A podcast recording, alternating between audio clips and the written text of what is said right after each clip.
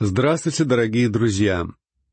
Мы снова вместе на наших беседах по книгам Священного Писания и продолжаем изучать книгу пророка Захарии. В прошлый раз мы с вами закончили изучение 13 главы, которая входит в раздел пророчеств о втором пришествии Христа.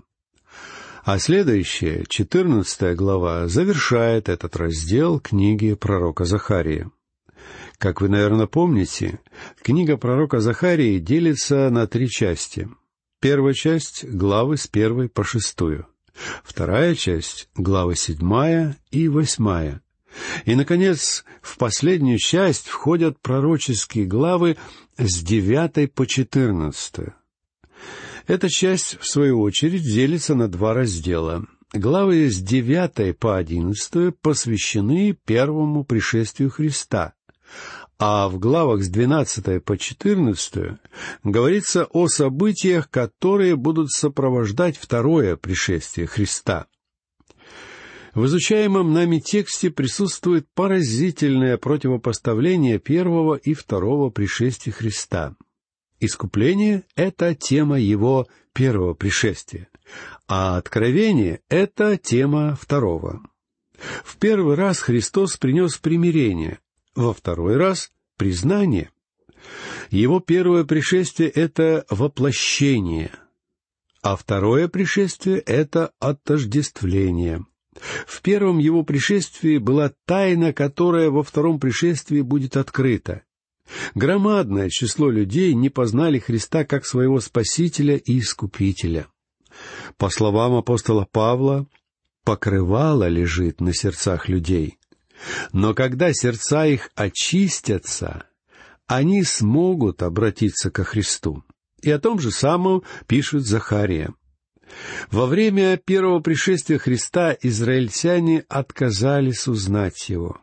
А в результате, через много лет, они признают своего Мессию и будут спрашивать у Него, «Откуда у тебя эти шрамы?» Придет час, и народ Иудеи встанет на сторону Христа. В результате израильтяне как народ переживут период великой скорби, потому что на них будет печать Божья. И мы читаем об их будущей жизни в книге Откровения, глава 14, стихи 1 и 3. «И взглянул я, и вот Агнец стоит на горе Сионе, и с ним сто сорок четыре тысячи, у которых имя отца его написано на челах. Они поют как бы новую песнь пред престолом и пред четырьмя животными старцами. И никто не мог научиться сей песни, кроме сих ста сорока четырех тысяч искупленных от земли. В момент первого пришествия Израиль отверг своего Мессию-Спасителя, и теперь источник спасения откроется для израильтян лишь в момент второго пришествия Христа на землю. Об этом и пишет Захария в главах, которые мы сейчас рассматриваем. Израильтяне наконец-то поймут, что Христос был распят ради них. В книге пророка Захарии Бог совершенно определенно говорит, что израильтяне воззрят на Него, которого пронзили, и будут рыдать о Нем. Когда Христос придет снова, это будет настоящий день искупления для израильского народа. Этот раздел очень важен прежде всего потому, что Захария описывает в нем Божий замысел, касающийся будущего нашей земли и всего мира а в последней главе этого раздела складывается воедино вся информация из книги Захарии, так что все нити повествования связываются в один общий узор. Я называю эту главу «Факты и особенности, связанные с пришествием Христа на землю». Очень интересно, что книгу Захарии характеризует один весьма определенный замысел, в котором соединяются все ее части — Сначала в ней приводится описание десяти видений, затем историческая интерлюдия и потом завершающий пророческий раздел. Мы начинаем с истории Израиля в конкретный момент времени, и это был достаточно трудный момент. Затем мы движемся к моменту, когда народ Израиля обратится к Богу и будет наделен Святым Духом. Все это готовит нас к появлению на сцене Мессии, потому что к тому времени израильтяне войдут в период великой скорби. А последняя глава Захарии представляет собой великую кульминацию всей книги, и одновременно она подчинена общему плану повествования. Здесь мы читаем об установлении царства и о втором пришествии Христа. В каждом из больших разделов книги Захария, ободряя своих современников, смотрит в будущее и обрисовывает определенную пророческую программу. Что касается этой, последней, четырнадцатой главы, то она, во-первых, целиком и полностью пророческая. В ней нет пророчеств, которые бы уже исполнились к настоящему времени. Иначе говоря, она посвящена событиям последних времен, когда будет установлено Божье Царство. Многие комментаторы, в особенности принадлежащие к школе высокой критики, учат, что на самом деле этот текст никакое не пророчество, что он не может пониматься буквально, и что его содержание довольно хорошо вписывается в контекст нашего времени.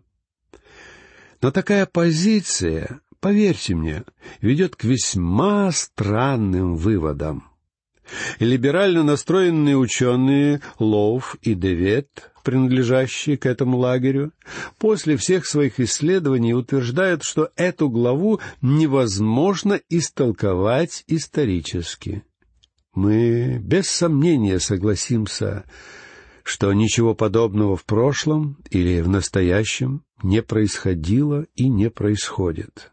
И потому не надо притягивать за уши то, что к этой главе не имеет никакого отношения. Данная глава полностью пророческая. Эти пророчества не исполнились сегодня, но они исполнятся в будущем. Единственное возможное удовлетворительное толкование этой главы — буквальное. Только тогда она имеет значение — и при любом толковании должен приниматься во внимание контекст. Когда вы объясняете пророчество или любой фрагмент Писания, вы не можете не принимать во внимание предшествующие и последующие стихи. Вы должны истолковывать текст в соответствии с духом и настроением всего Слова Божьего. Вы не можете просто вырвать фрагмент Писания из контекста и дать ему какое-нибудь дикое объяснение, не основанное на фактах. Я считаю, что это очень, очень важный отрывок Писания, потому что он показывает разницу между буквальным толкованием Писания и так называемым духовным, мистическим толкованием, превращающим текст в некую бессмыслицу. Если истолковать этот фрагмент как нечто аллегорическое и мистическое, он вообще перестанет значить что бы то ни было. Попытки аллегорического и мистического истолкования ни к чему не приводят. Они просто уничтожают значение отрывка. Позвольте сделать вам одно коварное предложение.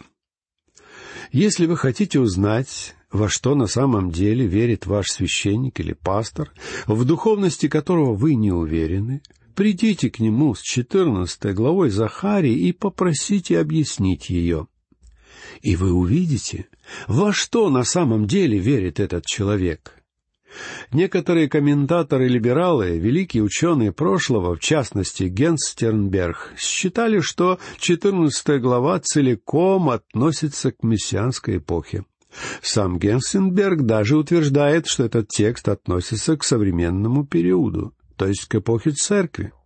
Но тогда этот текст никоим образом нельзя понять. Поэтому этот толкователь и не вдается в детали при его толковании. Другой, выдающийся богослов-либерал Лиупольд, говорит, эти стихи, следовательно, не относятся к какой-либо конкретной ситуации. В них не описываются реальные осада или плен, а в них образно описывается ситуация в новозаветные времена. Божий народ постоянно будет сталкиваться с сопротивлением и страдать от рук врагов, вследствие чего будет унижен. но всегда какой-то остаток сохранится, и он будет немалым. Вы могли бы объяснить мне, о чем здесь говорит этот ученый? Похоже, он вообще не знает, что делать с этой главой. Как он утверждает, эта глава рассказывает и не о том, и не об этом, а вообще о чем угодно. Поэтому он пытается воспринимать ее как аллегорию. Он размазывает ее как масло по булке, и она тает, как масло же. Друзья мои, позвольте мне сказать вам, что эти стихи никакая не аллегория. Они относятся к новозаветному периоду, и остаток, о котором здесь идет речь, — это иудеи. Читая книгу Захарии, мы неоднократно убеждались, что остатком он называет иудеев. Так что же мы вынуждены признать? Эта глава целиком и полностью эсхатологическая. Помня об этом, давайте обратим внимание на сам текст. Послушайте первый стих четырнадцатой главы Захарии. «Вот наступает день Господень, и разделят награбленное у тебя среди тебя. Вот наступает день Господень. Неплохое был бы заголовок для газетной статьи. Когда вы берете в руки газету, заголовок показывает вам, чего ждать от этой статьи. И эти слова можно считать заголовком 14 главы. «Вот наступает день Господень». Снова мы читаем это впечатляющее заявление. Мы увидим, что в первых трех стихах главы говорится об осаде Иерусалима. В стихах с четвертого по седьмой о пришествии Мессии. Мы уже читали об этом в других главах данной книги, но там эти события рассматривались с несколько иной точки зрения. Например, в других местах, когда речь шла о великой скорби и осаде Иерусалима, акцент ставился на избавлении израильтян. Это понятно? Ведь Захария пророчествовал, чтобы вселить уверенность в свой народ. Но здесь мы видим, каким трагическим на самом деле будет этот день Господень. Иоиль писал, что день Господень не будет светлым, он будет темным, он начнется с мрачных событий. Нам даже трудно представить себе, какую безнадежность и беспомощность ощутят эти люди в то время. Наступает день Господень. По-еврейски это звучит так. «Йомба леяхве». Я читаю вам это, чтобы вы знали. Я изучал еврейский хотя сегодня уже забыл большую часть из того, что учил. Это наш заголовок, и он относит последующее повествование к будущему дню, который наступит, когда церкви уже не будет на земле, и когда Антихрист навлечет на мир великую скорбь, хотя мир будет верить, что Антихрист принесет на землю тысячелетнее царство. Без сомнения, у нас было немало президентов, которые стремились установить в мире тысячелетнее царство. Но ни одному из них не удалось даже близко подойти к нему. Тем не менее, это не мешает нам верить, что у следующего кандидата в президенты все получится. Но никто не сделает этого. Только Иисус Христос может принести на землю мир. Вот наступает день Господень, и разделят награбленное у тебя среди тебя.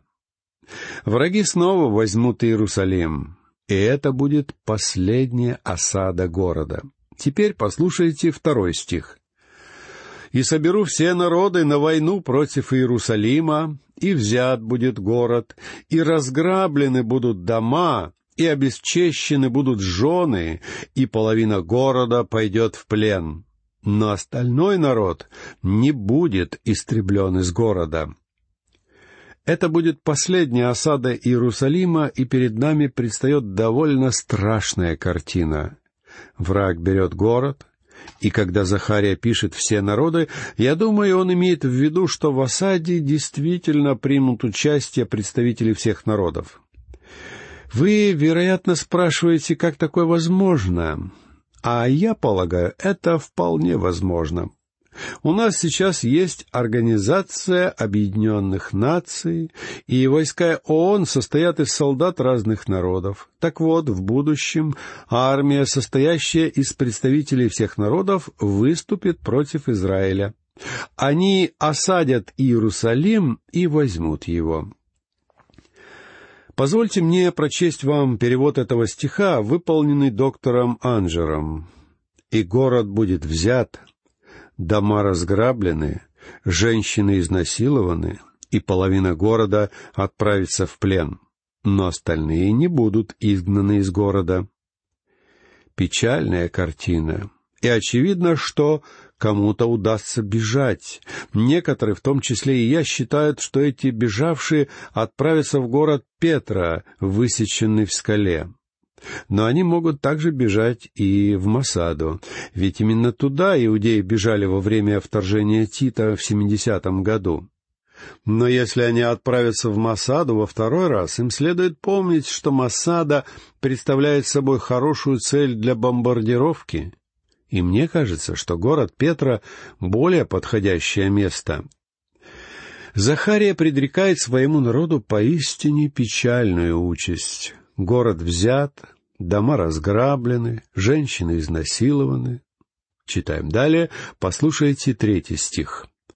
Тогда выступит Господь и ополчится против этих народов, как ополчился в день брани. К ним придет Избавитель, на этот раз помощь не придет ни с севера, ни с юга, ни с востока, ни с запада, но израильтяне получат помощь от Господа, Творца неба и земли. Сам Господь Иисус Христос придет на землю, чтобы избавить свой народ. Послушайте четвертый стих.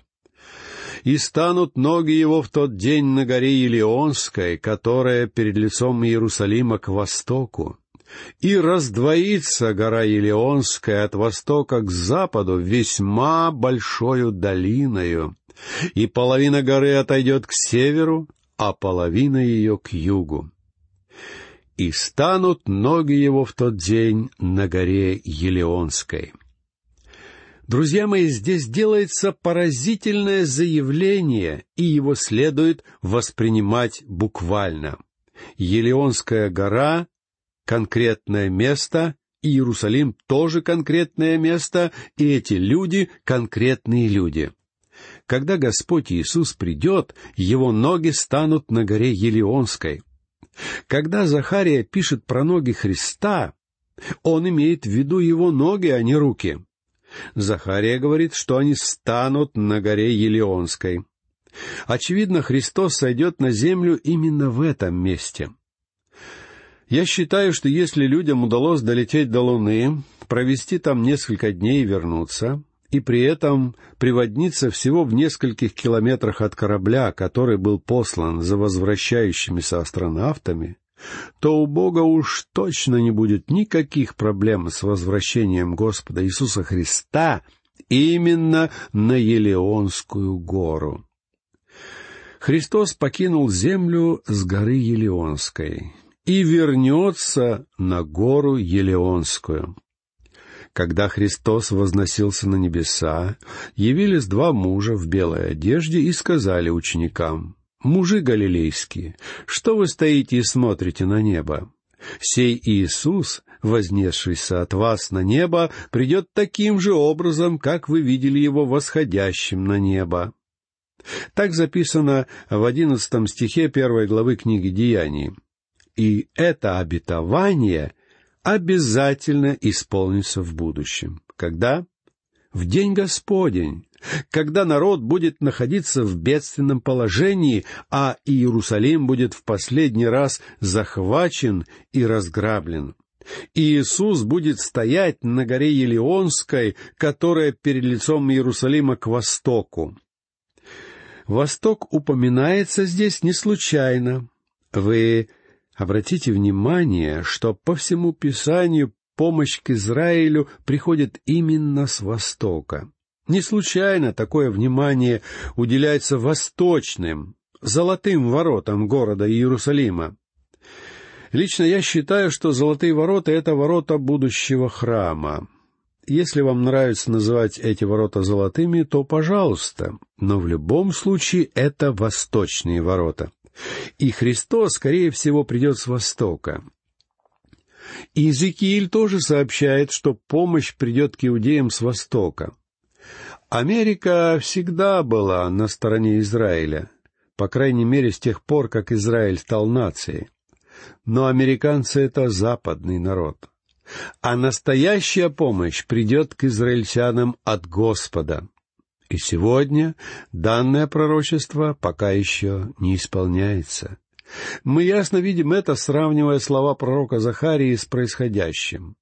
«И раздвоится гора Елеонская от востока к западу весьма большою долиною, и половина горы отойдет к северу, а половина ее к югу».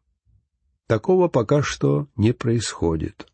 Но в будущем великие физические изменения обязательно произойдут с этим местом. Будет большое землетрясение, и гора Елеонская расколется пополам в самом центре, так что половина ее отойдет к северу, а другая к югу весьма большой долиной, то есть достаточно далеко — Сегодня Иерусалим окружен крутыми горами.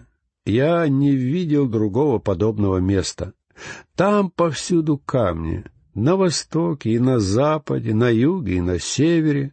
Если вы поедете к югу в Вифлеем, вам покажется, что вы катаетесь на американских горках в Диснейленде. Дорога все время идет то вверх, то вниз, с горы и в гору, и она все время крутая. Если вы поедете на север, там тоже горы. Поедете на запад, то же самое, скалы и обрывы. И если вы поедете на восток к Иерихону, то дорога будет столь же крутая. Я никогда не видел такой гористой местности. Но придет время, когда на этих горах образуется весьма большая долина, как пишет Захария. И нам остается ждать исполнения этого пророчества. Дорогие друзья, на этом наша беседа закончена. В следующий раз мы с вами завершим чтение книги пророка Захарии, рассказывающей нам о последних временах. А сейчас я прощаюсь с вами. Всего вам доброго. До новых встреч.